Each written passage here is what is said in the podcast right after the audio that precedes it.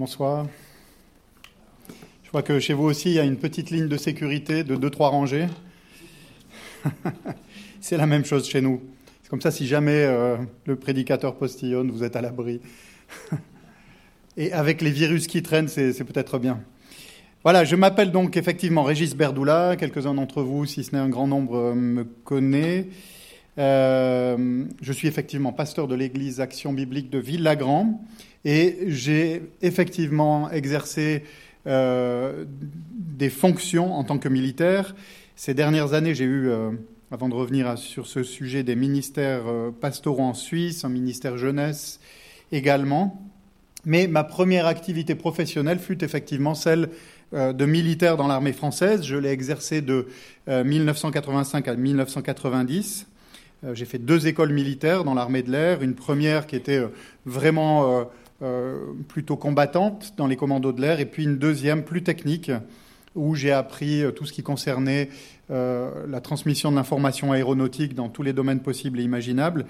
j'ai été basé à la deuxième escadre de chasse de Dijon, euh, pendant trois ans et demi. Et durant ce temps, j'ai été envoyé en opération extérieure au Tchad pendant l'opération Épervier, mais ça date maintenant, c'était 88-89. J'ai quitté juste avant la guerre en Irak, en fait.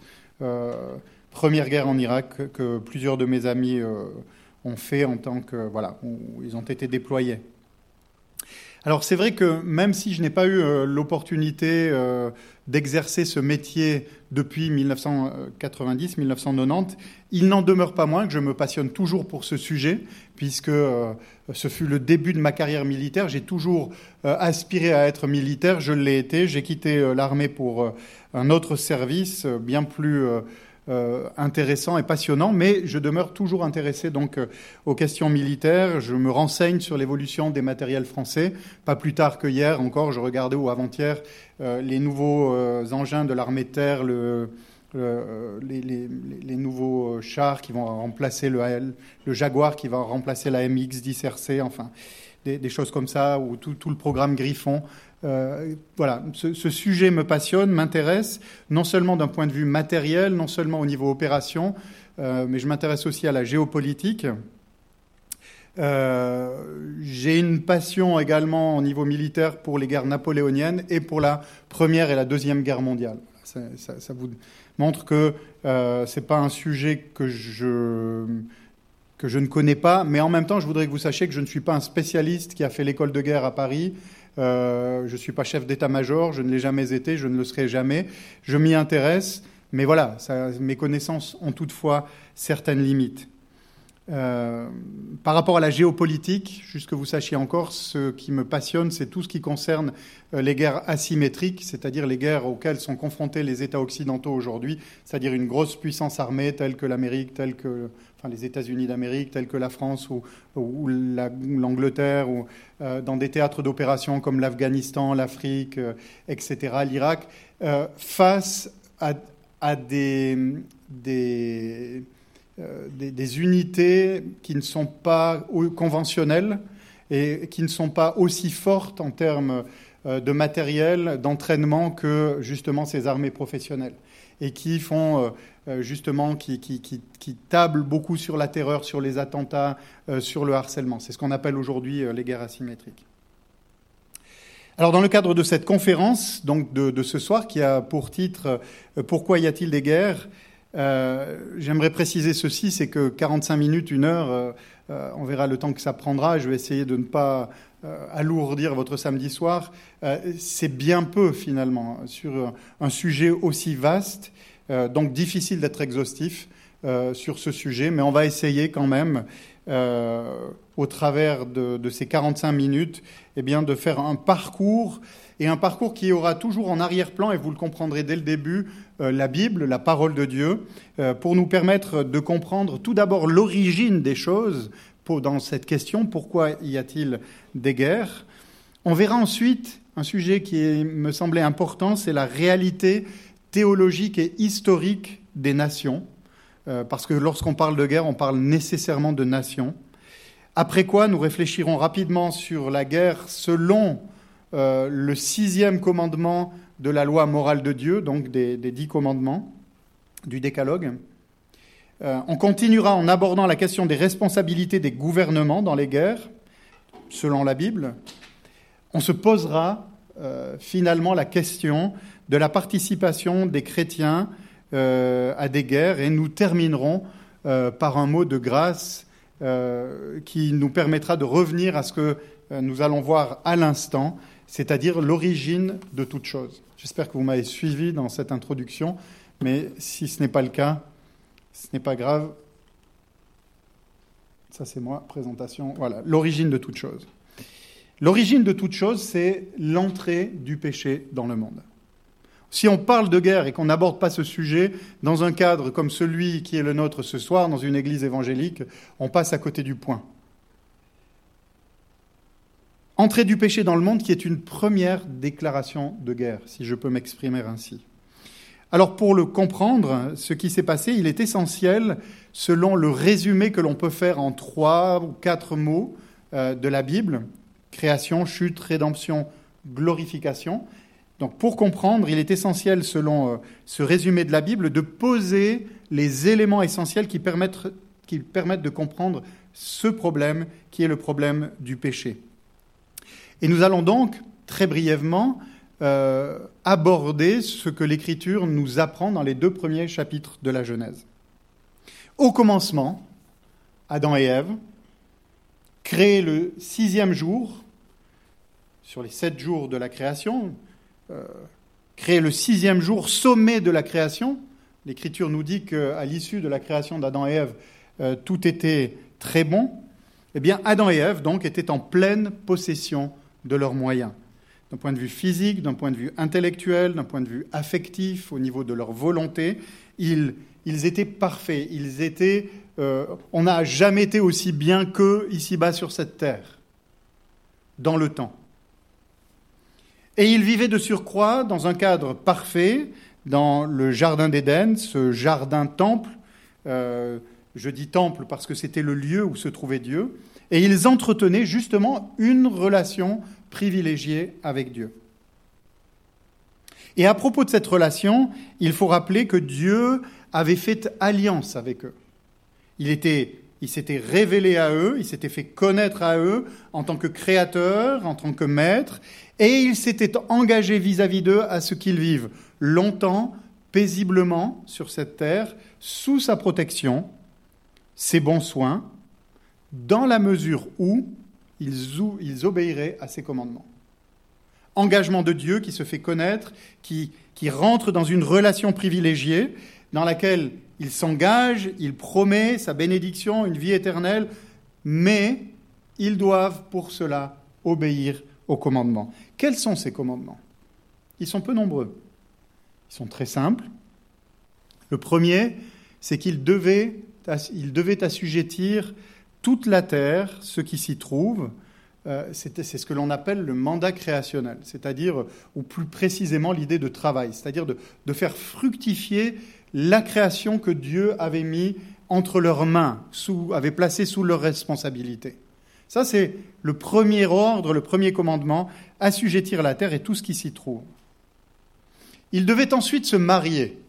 on a le premier homme, euh, sa femme est issue de lui, euh, il y a ce mandat de Genèse 2, 24, l'homme quittera son père, sa mère, euh, s'attachera à elle et ils deviendront une seule chair. Adam et Ève n'avaient pas de parents selon la chair. Donc on comprend que ce que Dieu dit à Adam et Ève, il le dit non seulement à Adam et Ève, mais à tous les hommes qui vont suivre. Donc deuxième mandat, celui du mariage. Et puis, ou deuxième commandement, celui du mariage. Et il y a enfin ce troisième, c'est qu'ils doivent prendre garde de ne pas manger de l'arbre de la connaissance du bien et du mal au risque de mourir. Et tout cela, mes amis, c'est-à-dire ce mandat créationnel, euh, le mariage, ne pas manger euh, de l'arbre de la connaissance du bien et du mal, tout cela devait être fait pour la gloire de Dieu, en tant que gérant pour Dieu de cette création que Dieu leur avait donc euh, avait placée sous leur responsabilité. Et s'ils agissaient ainsi, ils seraient en quelque sorte, c'était un test, ils seraient en quelque sorte, s'ils obéissaient, au bout d'un certain temps, comme confirmés en justice. Leur bonheur, leur paix, euh, était intimement lié à cet accomplissement de la volonté de Dieu, à ces commandements que Dieu leur avait donnés. Un théologien hollandais, Cornelis van der Waal, écrit ceci à propos d'Adam et Ève. Il parle d'Adam, mais il parle nécessairement de son épouse avec lui. Sa tâche était clairement, très clairement décrite. Il s'agissait pour lui d'être image de Dieu. Cela ne faisait pas de lui une sorte de petit Dieu, mais il devait représenter Dieu sur la terre, le refléter et glorifier, son roi, ceci dans tous les domaines de la vie, manifestant ainsi sa fidélité de vassal. Que se passa-t-il? Eh bien, Nous découvrons en Genèse 3 que séduits par l'ennemi, eh nos premiers parents voulurent prendre la place de Dieu. Ils voulurent prendre la place de Dieu comment? En définissant par eux-mêmes ce qu'ils estimaient être juste et bon de faire. Euh, ils voulaient en quelque sorte devenir une loi pour eux-mêmes. Autonomie. Auto, c'est-à-dire pour soi, nomos, c'est la loi. Être une loi pour soi. En quelque sorte, c'était euh, prendre la place de Dieu, dire à Dieu, tes commandements, c'est bien gentil, mais je vais définir moi ce qui me semble être bon. Et donc, faisant fi des commandements de Dieu que nous venons de voir, faisant fi des avertissements euh, divins, eh bien, ils transgressèrent ce troisième euh, commandement, ordre, en mangeant du fruit de la connaissance de l'arbre de la connaissance du bien et du mal, après avoir été cependant séduits par le diable. Et mes amis, et nous venons au point, c'est cet acte de rébellion, cet acte d'indépendance à l'égard de Dieu qui fut à l'origine de la chute terrible qui les frappa immédiatement. Et on peut parler dans ce sens, je le disais tout à l'heure en introduisant ce point, d'un premier acte d'hostilité, pour ne pas dire de guerre, dans une création qui était jusque-là parfaite. Hostilité, guerre entre qui? Entre l'homme et Dieu. Et hostilité qui est euh, dont l'homme est à l'origine. Et, cette chute, d'emblée, se caractérise par toutes sortes de ruptures. Il y a une rupture entre l'homme et la femme. Euh, rupture, non, entre l'homme et Dieu, pardon, euh, pour commencer. Rupture totale et éternelle en termes d'intimité de communion. La, la, relation avec Dieu, à partir de ce moment-là, certes, avec Adam et Ève, elle sera rétablie, mais pour l'humanité, c'est terminé. Rupture, je le disais avant, entre l'homme et la femme, d'où les querelles, les divisions, les incompréhensions, la violence qui existent entre hommes et femmes aujourd'hui. Rupture entre l'homme et la, nature. La nature devient sauvage, dangereuse, difficile à maîtriser. Rupture encore entre l'homme et le travail. Je pense qu'on en souffre tous de cela. Le travail devient une charge ingrate et épuisante. Et enfin, rupture de l'homme avec lui-même. Comment? Eh bien, par l'apparition de la mort. À un moment donné, la vie de l'homme cesse. Et, Adam et Ève se retrouvent donc brusquement seuls. Non plus sous la bénédiction de l'alliance qui promettait la vie éternelle, dans la présence et la bénédiction de Dieu sur le territoire de Dieu, mais sous la malédiction de Dieu, loin de lui, loin de son territoire, une épée de Damoclès désormais au-dessus de leur tête, laquelle La mort, parce qu'ils mourront. Mais le plus grave dans ce qui s'est passé à ce moment-là, c'est qu'Adam et Ève, en tant que couple représentatif de l'humanité, c'est-à-dire qu'on on, parle d'eux en tant que couple fédéral, c'est-à-dire qu'ils représentaient, en tant que, que couple qui représentait l'humanité, un peu comme un ambassadeur représente son pays, Adam et Ève entraînèrent avec eux toute leur descendance. Ce n'était pas n'importe quel couple. C'était un couple particulier et tout ce que Dieu passait comme mandat ou transférait comme mandat, comme euh, à, Adam et Ève, ça les concernait eux et ça concernait leurs enfants. Eh bien, tout ce qui se passait pour eux concernait toute l'humanité, donc leur rébellion, la rupture qu'ils venaient de connaître entre eux et Dieu, eh bien, cette rupture-là se transférait par naissance au reste de l'humanité. Voilà la raison pour laquelle eh bien tous ceux qui aujourd'hui, tous les êtres humains qui naissent depuis Adam et Ève euh, jusqu'à aujourd'hui, naissent pécheurs, naissent avec une, une nature corrompue et ne sont pas en relation intime avec Dieu. L'apôtre Paul exprime très bien cette réalité lorsqu'il écrit en Romains 5.12, par un seul homme, donc Adam, Adam, le péché est entré dans le monde et par le péché la mort, et ainsi la mort a passé sur tous les hommes. Et un peu plus loin, par une seule faute, la condamnation s'étend à tous les hommes. Voilà l'aspect pathétique, terrible de, ce qui s'est passé au commencement, cette faute d'Adam et, et, Ève qui entraîne le reste de l'humanité sous la malédiction de l'alliance. Donc tous les hommes naissent aujourd'hui pécheurs et portent à la suite de leurs premiers parents cette condamnation à mort qui avait été promise en cas de transgression. Ils ont transgressé, il y avait une promesse de mort, tous ceux qui naissent naissent sous la condamnation de cette transgression. Alors, je viens de faire ce survol de Genèse 1 et 2 très brièvement, et 3 bien entendu. Et ce que l'on découvre dans le reste, et je suis toujours dans le thème hein, des guerres, ce que l'on découvre dans le reste des chapitres qui suivent, enfin dans les chapitres qui suivent, dans les chapitres 4 à 11, c'est comment ce péché s'est répandu, mais très rapidement, sur toute l'humanité. Le meurtre d'Abel, Genèse 4. Un peu plus loin, la vengeance de Lémec, qui a été le premier homme polygame. Donc on voit qu'il y a des ruptures là dans tout ce que Dieu avait mis en place.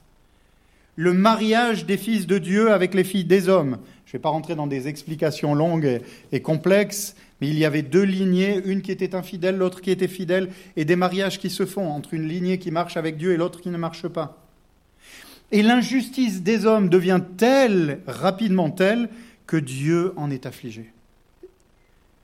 Et Moïse écrit en Genèse 6, les versets 5 6, la chose suivante L'Éternel vit que la méchanceté des hommes était grande sur la terre et que toutes les pensées de leur cœur se portaient chaque jour uniquement vers le mal. L'Éternel se repentit d'avoir fait les hommes sur la terre et il fut affligé dans son cœur.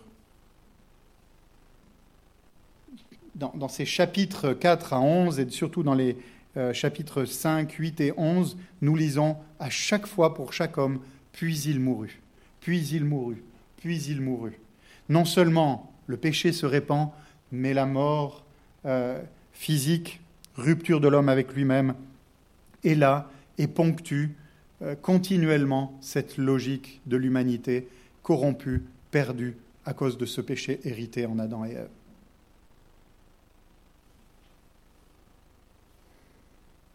Et mes amis, à cause de ce péché, Dieu doit intervenir. Et Dieu intervient. Et il intervient par une œuvre de jugement comme une action de décréation. Peut-être que ça va vous étonner ce que je dis là. Il fait venir le déluge sur la terre. Et il engloutit tous les ordres qu'il a créés. L'ordre minéral, végétal, animal, les oiseaux, les bêtes des champs, les reptiles, les êtres humains, tout disparaît, sauf une famille. Noé, sa femme, ses fils, leurs épouses, etc. Dieu doit intervenir.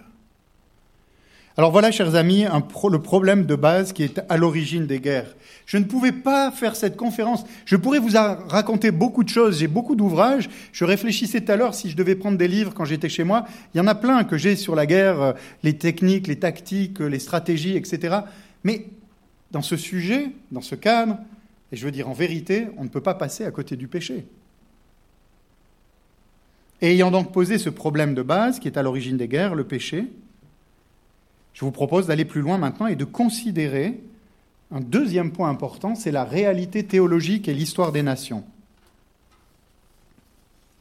Parce que lorsque l'on parle de guerre, on implique nécessairement les nations. Parce que le péché non seulement souille l'être, humain, d'un point de vue personnel, va souiller ce qui l'entoure, ses proches, sa famille, euh, va souiller son Église aussi, parce que dans l'Église, même si euh, le message est un message de salut, eh bien on est les uns avec les autres et on se confronte les uns aux autres et notre péché se révèle, mais il souille aussi les États. C'est-à-dire que tous les ordres que Dieu a donnés à l'humanité dans sa bienveillance, euh, famille, Église, État, eh bien tout cela est touché par le péché. Et les nations sont touchées par les péchés. Alors réfléchissons à la notion de nation. Et je me réfère en cela à un travail euh, intéressant, un article de M. Berthoust, un théologien, euh, dont je me suis inspiré. Après le déluge dont je viens de parler, on est toujours dans le livre de la Genèse, il faut attendre un événement capital pour voir la formation des nations. Cet événement-là, c'est la division par Dieu du langage des hommes à Babel. Que se passa-t-il? On découvre en Genèse 11 que Dieu, pour confondre l'arrogance de ceux qui travaillaient à élever une tour dans la prétention d'aller jusqu'au ciel, de se faire un nom, eh bien Dieu décida de diversifier leur langue de façon à ce qu'ils ne se comprennent plus et qu'ils ne puissent plus travailler ensemble. À cette entreprise, qui consistait non pas simplement à faire un bâtiment, une ziggourate ou une grande tour, euh, mais qui, consistait surtout à se réunir ensemble contre lui contre son ordre créationnel, c'est-à-dire, encore une fois, cette, rébellion de l'homme qui veut être Dieu à la place de Dieu et qui veut déterminer par lui-même ce qui est juste, ce qui est bon, et qui veut véritablement éloigner Dieu et, et imposer sa façon de vivre. Et grâce à cette diversification des langues, qui est un jugement punitif mais aussi protecteur, eh le rassemblement durable des hommes en une sorte d'empire, euh, de seul empire, devient impossible. Cet acte souverain de Dieu oblige les hommes à se disséminer sur la surface de la terre et à former dès lors des nations. Et Paul nous dit, acte 4, acte, acte 17, pardonnez-moi, verset 26, Paul nous dit que Dieu a fixé le temps de, de leur existence, les frontières dans lesquelles il les contient lui-même. Dieu a déterminé ce temps. Comment ces nations grandissent, se développent, etc. Leurs frontières, qui, voilà, ça s'agrandit, ça se rétrécit, euh, ça s'allonge, tout ce que vous voulez. Dieu a déterminé cela. Mais mes amis, quand on regarde l'histoire humaine, malgré cette dispersion, malgré toutes ces nations qui se sont formées dans le monde, eh bien, de nombreuses nations, plusieurs, au cours de l'histoire, ont succombé à cette tentation, la tentation de Babel, d'une unité humaine, d'un empire à caractère universel, d'une sorte, sorte d'ordre politique, religieux, qui couvrirait la terre entière. Et c'est ainsi que, quand on regarde l'histoire humaine, on voit toutes sortes d'empires. On voit l'empire sumérien, euh, égyptien, euh, la Syrie, Babylone, l'Empire perse, la Grèce euh, d'Alexandre le Grand, avec, euh, c'était pas que, la Perse, c'était la Macédoine. on peut parler de Rome, on peut parler des Mongols, on peut parler de la Chine, on peut parler de tous les grands empires occidentaux. Il y a eu même des empires en Afrique, etc. On découvre que tout au long de l'histoire des hommes, eh bien, des nations ont voulu s'élargir, grandir, pour diverses raisons. Mais la Bible nous dit ceci. C'est que toutes ces ambitions euh, de construction impériale et les guerres qu'elles ont suscitées avec les millions de morts à la clé, toutes ces ambitions sont irrémédiablement, ont été irrémédiablement et sont irrémédiablement vouées à l'échec grâce à Dieu. Et nous avons un psaume magnifique, c'est celui, le deuxième, qui ouvre l'entrée au livre des psaumes, le psaume 2, qui nous le montre. Quand on parle des deux premiers psaumes, on parle de, quand on imagine une porte avec euh, euh, ces, linteaux, eh bien, le psaume 1 et le psaume 2 délimitent cette entrée dans le livre des psaumes. Et le psaume 2 exalte le roi des rois, Jésus-Christ, et il dit ceci. Demande-moi, c'est Dieu qui, parle au Fils, et je te donnerai les nations pour héritage, et pour possession les extrémités de la terre. Tu les briseras avec un sceptre de fer, comme le vase d'un potier, tu les mettras en pièces. Et maintenant, roi, ayez du discernement. Recevez instruction, juge de la terre. Servez l'Éternel avec crainte, soyez dans l'allégresse en tremblant. Embrasse le Fils de peur qu'il ne se mette en colère et que vous ne périssiez dans votre voie, car sa colère est prompte à s'enflammer. Heureux tous ceux qui se réfugient en lui. Voilà donc un avertissement solennel. Les nations existent. Elles continueront d'exister. Et elles vont continuer de se faire la guerre. Mais Dieu veille. Et Dieu veille à ce qu'aucun empire n'unisse les hommes contre Dieu. Et force est de constater que tous les empires sont tombés à un moment ou à un autre. L'histoire nous le montre, et nous n'avons pas besoin d'aller très loin euh, dans notre mémoire pour constater cela. Alors nous venons de voir deux choses importantes. Nous venons de voir l'origine morale de la guerre, le péché. Nous venons de voir, nous avons vu ensuite son impact sur les nations que Dieu a créées. Pour diverses raisons, tout au long de l'histoire, des raisons de géopolitique, le péché a conduit les nations à se faire la guerre. C'est une réalité qui continuera d'exister jusqu'au retour de Jésus-Christ. Ce que je vous propose maintenant de considérer, c'est la guerre selon les Écritures. Et plus précisément, dans quelques instants, euh, la guerre selon le sixième commandement. Est-ce que... Pardonnez-moi. Est-ce que l'on peut euh, se prononcer par rapport à la guerre selon le sixième commandement du décalogue? Parce que c'est ce que font euh, quelques-uns, quelques chrétiens. Mais avant de, rentrer euh, dans, cette réflexion, j'aimerais vous lire ce que le théologien Charles Hodge, qui était un apologète de renom à la fin du XIXe siècle, qui a été un des premiers directeurs de l'université chrétienne de Princeton, donc la, fameuse université de, de Princeton dans le New Jersey, il a écrit ceci à propos de la guerre. Et vous allez voir que la dernière phrase, normalement, elle devrait vous faire tiquer. Il est admis que la guerre est l'un des maux les plus terribles qui puissent être infligés à un peuple qu'elle implique la destruction de biens et de vies, qu'elle démoralise aussi bien les vainqueurs que les vaincus, qu'elle rend visite à des milliers de non-combattants avec toutes les misères de la pauvreté, du veuvage et de l'orphelinat, et qu'elle tente à arrêter le progrès de la, société dans tout ce qui est bon et désirable. Dans de nombreux cas, Dieu domine les guerres, comme il le fait pour la tornade et le tremblement de terre, en vue de l'accomplissement de ses desseins bienveillants mais cela ne prouve pas que la guerre en elle-même n'est pas un grand mal. Il est admis que les guerres entreprises pour satisfaire l'ambition, la cupidité ou le ressentiment des dirigeants ou des peuples sont en désaccord avec la foi chrétienne et méchante. Il est également admis que la grande majorité des guerres qui ont désolé le monde ont été injustifiables aux yeux de Dieu et de l'homme. Écoutez bien.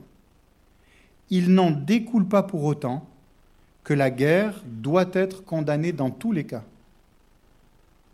Il est en train de vous dire pendant 15 lignes que c'est un des mots les plus terribles, et il a raison, mais il précise que il n'en découle pas pour autant que la, guerre doit être condamnée dans tous les cas. et cette affirmation suscite normalement chez nous la question suivante, mais est-ce qu'il y a, selon Dieu, des guerres qui sont légitimes?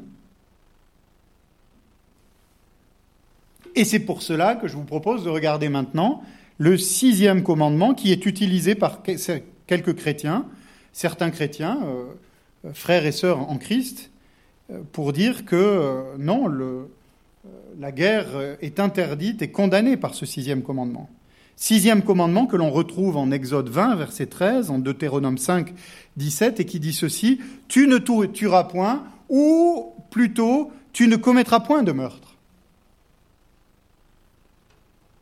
dans le texte hébreu, le mot qui est parfois traduit par tuer ou commettre un meurtre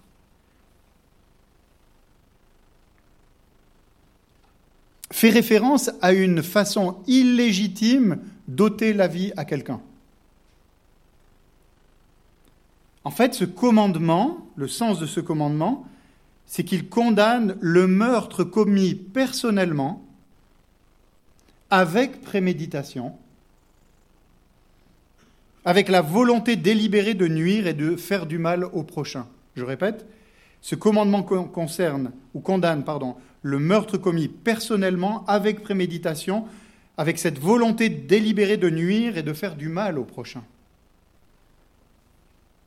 Ou pour dire les choses autrement, ce commandement établit qu'il y a meurtre uniquement lorsque quelqu'un prend la vie d'autrui de sa propre initiative, c'est-à-dire je décide de, de, tuer cette personne, ou alors par négligence.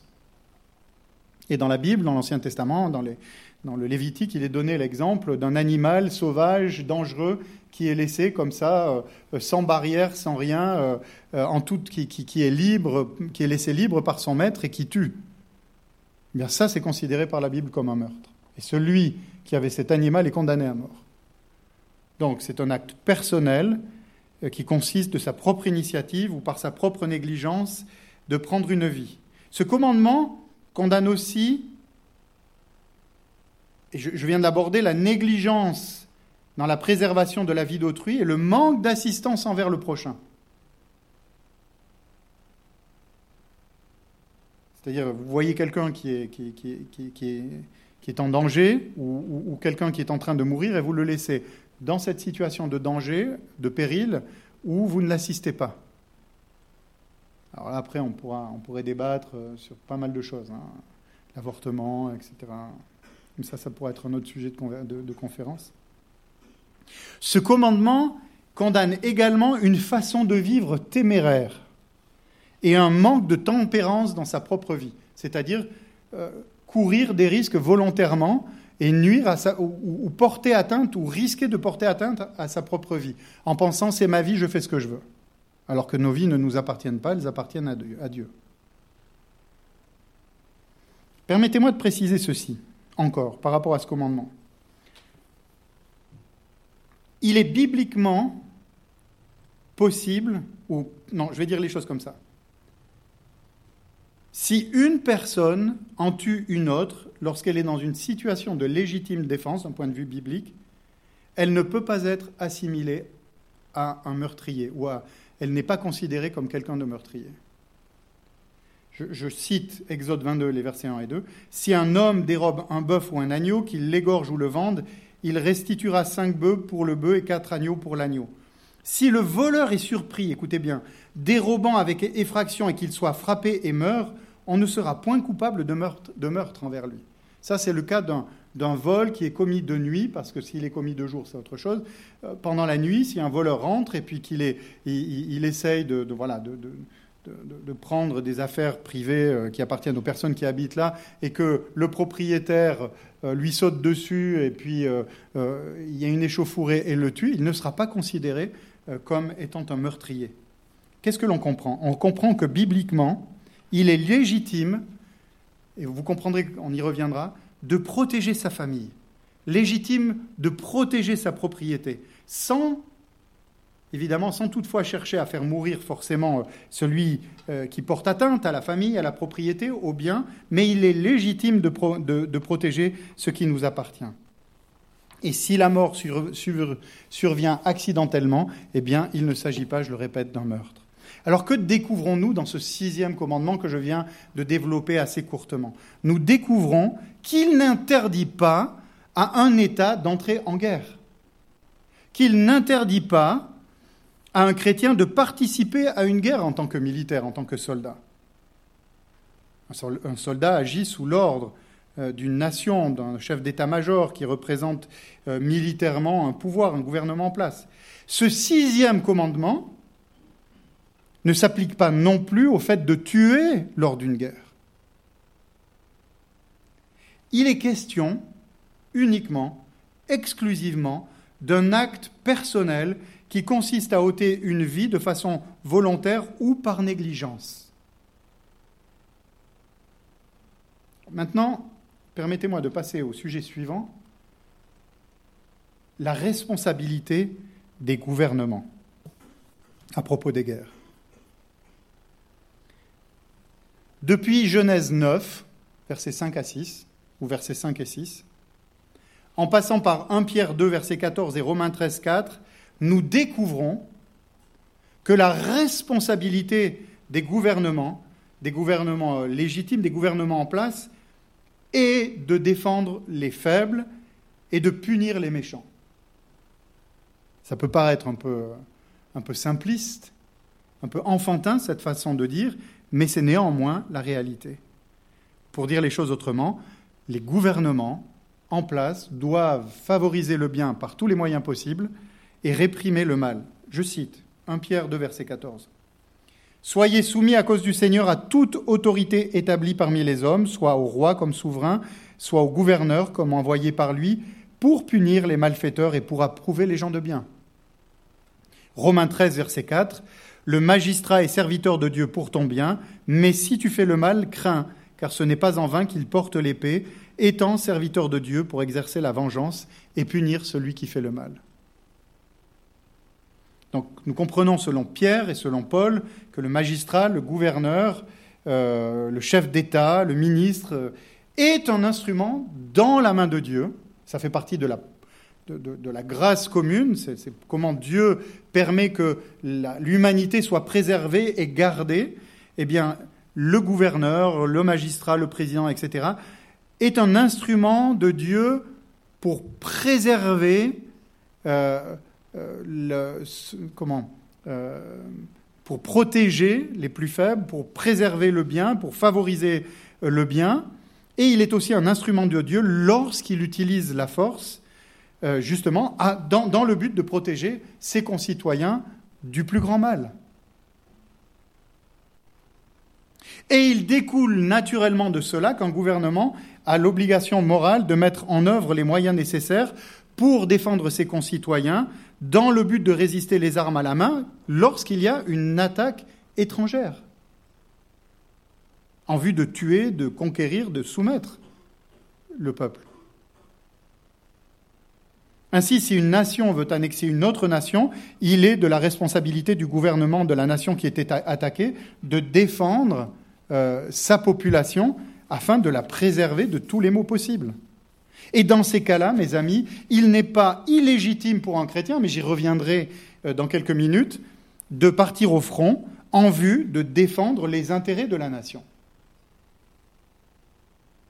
Et s'il doit tirer sur l'ennemi, il peut le faire sans être coupable de meurtre, je reviens au sixième commandement, puisqu'il agit en tant que représentant de l'État et non en tant qu'individu. On n'est pas dans une situation privée. On est dans une situation publique sous l'ordre d'un gouvernement qui est là pour garder, préserver le bien, favoriser le bien, protéger les plus faibles. Et en agissant ainsi, si le, chrétien, en tant que représentant de son pays, euh, agit en tant que militaire et, fait la guerre pour son pays, eh bien, il contribue à préserver un cadre de vie possible et propice à la proclamation de l'Évangile. Et propice à la proclamation de l'Évangile. Permettez-moi de dire encore ceci, c'est que dans l'Ancien Testament, là je viens de parler des gouvernements, mais hein, Dieu appelle son peuple à combattre. Et ne pensez pas, oui, mais c'est l'Ancien Testament, c'est un testament de guerre, et le Nouveau Testament, c'est la paix. Ça, c'est, ça, c'est une, c'est une, une, comment il faut dire, une, façon de découper les Écritures euh, qui n'a pas de sens. Le Dieu de l'Ancien Testament est le même Dieu que le Dieu du Nouveau Testament. Et l'on est parfois étonné de voir la sévérité de Christ à l'égard du péché. En Deutéronome 28, lorsque Dieu fait alliance avec son peuple, il révèle clairement qu'il ne rejette pas les guerres, puisqu'il assure son peuple de son soutien dans ce cadre. Si tu obéis à la voix de l'Éternel, dit-il, en observant et en mettant en pratique tous ses commandements, ton Dieu te donnera la supériorité sur les nations de la terre. Mais un peu plus loin, il leur dit, L'Éternel te fera battre par tes ennemis, tu sortiras contre eux par un chemin et tu t'enfuiras devant eux par sept chemins et tu seras un objet d'effroi pour tous les royaumes, royaumes de la terre si tu es infidèle. Dieu ne condamne pas. Dieu appelle son peuple à se battre. Et Dieu soutient même son peuple qui se bat. Et dans le Nouveau Testament, nous découvrons que aucun militaire n'est remis en question parce qu'il était militaire. C'est ainsi que Jean-Baptiste dit aux soldats qui viennent se faire baptiser et qui lui disent Mais et nous, qu'est-ce que nous devons faire? Il leur dit Mais ne commettez ni extorsion ni fraude envers personne et contentez-vous de votre solde. Il leur dit pas posez les armes, les gars, peace and love, mettez la petite croix, enfin, des années 70, et puis euh, et, fumez le calumet de la paix. Corneille, le, le centurion romain, qui croit et se fait baptiser, Pierre est envoyé par Dieu. Il n'y a aucune indication selon laquelle Pierre aurait dit à un moment donné euh, à Corneille, ou aurait repris Corneille par rapport à sa fonction de militaire. Corneille est baptisé, il reçoit le Saint-Esprit comme signe de son appartenance au peuple de Dieu.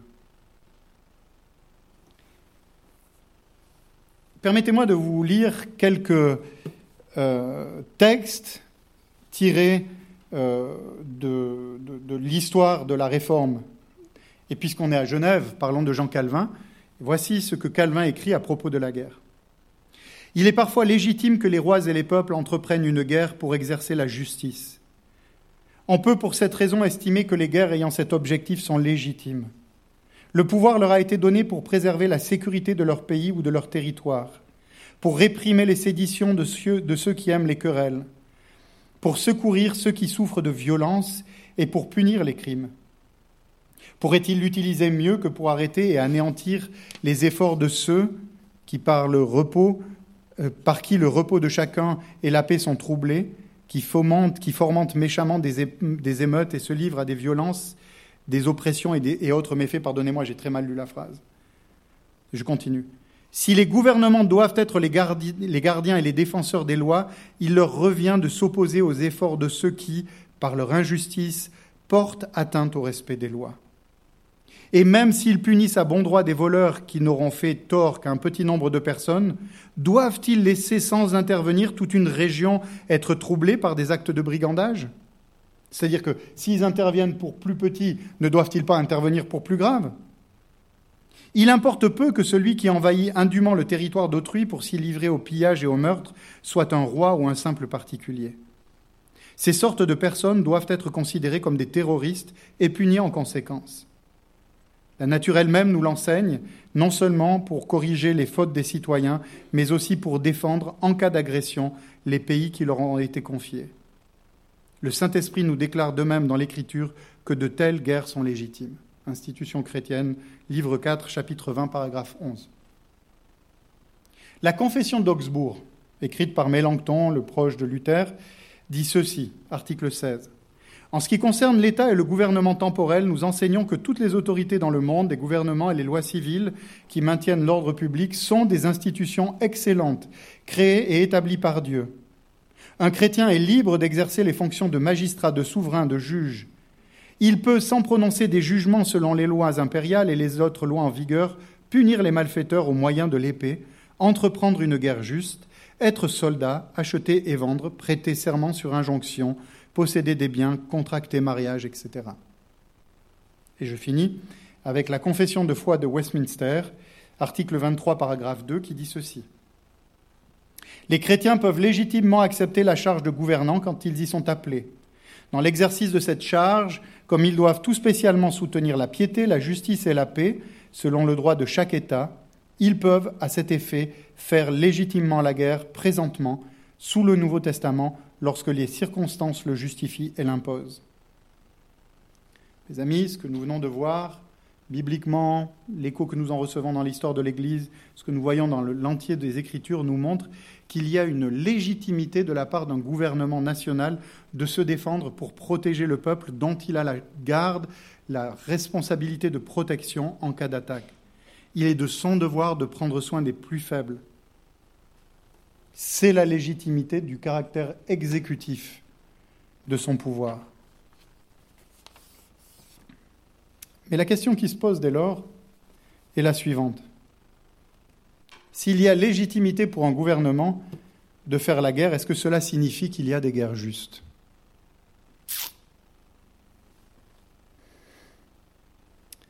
Il y a des arguments qui permettent de déterminer qu'il y a des guerres justes dans les Écritures.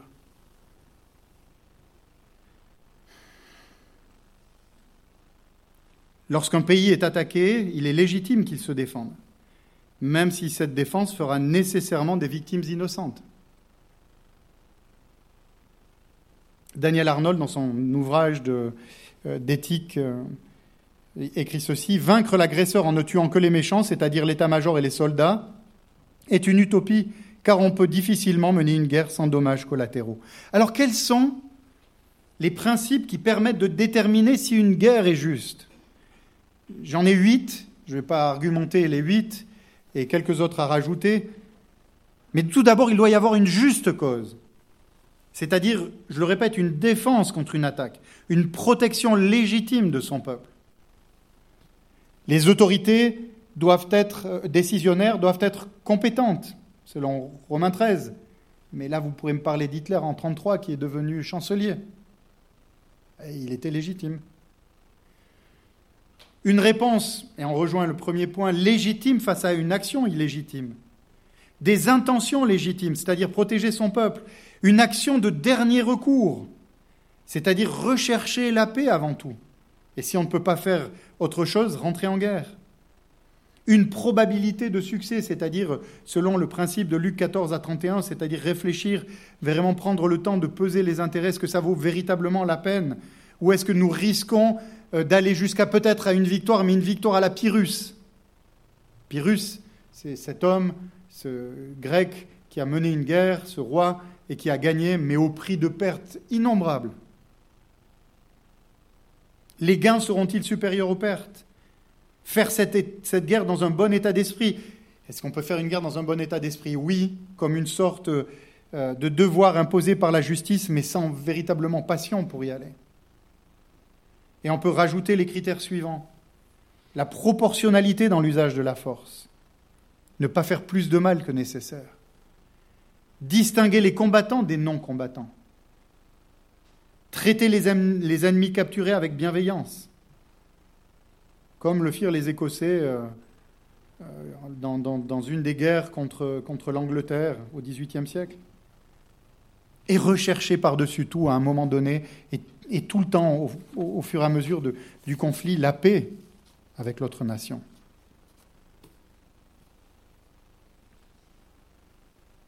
Ceci dit, nous devons garder à l'esprit que si certaines guerres peuvent être considérées comme justes et légitimes, regardez la Deuxième Guerre mondiale. Nous avons des amis allemands qui sont parmi nous. Moi, je suis d'origine française. Oui, on a été agressé, bien sûr. Et il y avait peut-être et certainement une légitimité à se défendre. Mais il y a d'autres guerres qui sont illégitimes. On peut se retrouver dans un camp comme dans l'autre. Mais mes amis, Gardons à l'esprit, et l'histoire contemporaine, enfin celle que nous connaissons de ces dernières années nous le montre, les enjeux politiques et économiques qui nous dépassent et les enjeux diplomatiques qui existent entre les, belligérants nous, nous, amènent à penser que les choses sont beaucoup moins simples qu'on voudrait bien nous le faire croire. Il est difficile, voire impossible parfois, de se prononcer objectivement quant à la légitimité d'une guerre. Rappelez-vous la première guerre en Irak et la deuxième, où on nous a raconté tous les bobards possibles et imaginables, jusqu'au colonel Colin Powell qui se promène avec une petite fiole, avec soi-disant des produits hyper dangereux, puis il a ça dans sa veste. Mais évidemment, lui, il résiste. Et tous les mensonges que, que, que, l'on transmet au moyen de, de, médias mainstream aujourd'hui, euh, difficiles de savoir ce qu'il en est. Ce qui rend d'ailleurs le positionnement des militaires engagés dans des conflits particulièrement difficile. Et j'en sais quelque chose. Parce que lorsque j'étais en opération, je transmettais parfois à des journalistes qui nous visitaient, euh, c'est bon, c'était il y a plus de 30 ans en arrière, donc je peux le dire, l'état-major à Paris nous envoyait des messages, je les avais, je les transférés au colonel, et on, disait ceci, ils vous poseront telle et telle et telle et telle question, puis vous leur direz ça, ça, ça, ça et ça. C'est de la désinformation permanente. Allez savoir si la guerre dans laquelle on veut vous entraîner est une guerre juste, légitime, comme on veut bien vous le faire croire. Mes amis, à ce moment de l'exposé, il est important de rappeler que le péché de l'homme, à l'origine de tout, rend les choses difficiles. Les motifs des belligérants ne sont jamais parfaitement clairs et bons. Si on pense à la Deuxième Guerre mondiale, on ne sait pas tout ce qui s'est passé. On sait maintenant que les Américains ont eu un rôle dans l'ascension de, Hitler, etc. Vous savez, si je repense à la Première Guerre en Irak euh, et, le fait que l'Irak a attaqué le Koweït, etc., tout ça a été, semble-t-il, préparé euh, par les Américains autorisés, etc. Vous le péché rend les choses tellement compliquées. Mais il faut se souvenir cependant qu'il y a des cas où les guerres, même si elles ne sont pas souhaitables, sont légitimes et nécessaires. On peut parler d'un mal nécessaire pour éviter un plus grand mal. Des fois, il vaut mieux choisir le moindre de deux mots. J'approche gentiment de la fin. Un chrétien peut-il légitimement participer à la guerre? La première des choses que nous devons dire à ce propos, dans une société qui est hyper individualiste comme la nôtre, c'est qu'il y a, qu'on le veuille ou non, une solidarité au sein de la nation euh, à laquelle appartiennent des individus. Dieu, au commencement, n'a pas créé des tas de petits individus indépendants comme des électrons libres. Euh, pas plus d'ailleurs que dans l'Église, il ne sauve des individus indépendants les uns des autres. Il a créé l'humanité en tant que corps. Et l'Église aussi, et justement le corps de Christ.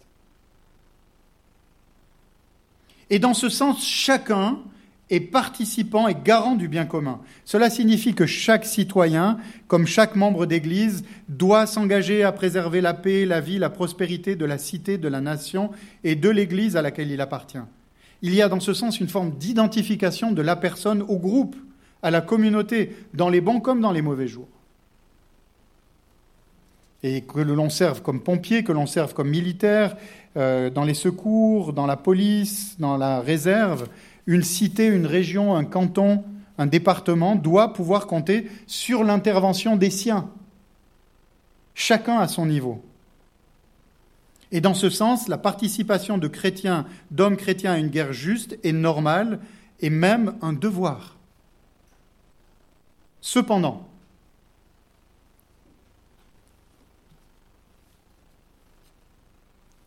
permettez-moi de rajouter les limites suivantes par rapport à la participation. Et je vais me baser sur Deutéronome 20, versets 5 à 9, qui dit ceci. Si quelqu'un a bâti sa maison, mais ne l'a pas encore habitée, c'est ceux qui peuvent ne pas aller combattre. Quelqu'un qui a bâti sa maison, mais ne l'a pas encore habitée. Quelqu'un qui a planté une vigne, mais ne l'a pas encore goûtée. Quelqu'un qui vient de se fiancer, mais ne s'est pas encore marié. Quelqu'un qui manque de courage, alors que ceux-ci ne prennent pas, ne prennent pas part à la guerre, vous est-il dit. Qu'est-ce que cela signifie? Cela signifie que tout le monde, ne peut pas prendre les armes pour son pays. Et dans ce texte, on doit voir qu'un pays a besoin d'un soutien économique. Un pays a besoin d'un soutien politique et social pendant les combats. La Première Guerre mondiale a détruit des générations d'hommes. La France, et l'Allemagne aussi, ont été saignés à blanc. Les femmes étaient dans les usines pendant que les hommes étaient hachés par la mitraille et par les obus plus personne ne restait. Et ils étaient livrés par dizaines de milliers. Lisez les livres de Pierre Miquel sur la Première Guerre mondiale. Vous verrez, c'est, saisissant et terrible. Donc tout le monde ne peut pas aller combattre. Il faut éviter l'appauvrissement en cas de guerre. Seuls ceux qui sont aptes, convaincus et courageux peuvent porter les armes. Et mes amis, il vaut mieux partir à la guerre avec une armée de volontaires aguerris et entraînés qu'avec une troupe contrainte, forcée, inexpérimentée et démoralisée. Pendant la guerre d'Algérie, ceux qui se faisaient tuer en premier, c'étaient les appelés du contingent qui n'étaient pas formés et qui n'avaient surtout pas envie d'y aller. Et j'ajouterai aussi ceci, c'est que ceux qui ne veulent pas porter des armes pour raison de conscience, peuvent servir différemment durant un conflit. rappelez-vous le film Tu ne tueras point. On n'a pas que des commandos dans une armée.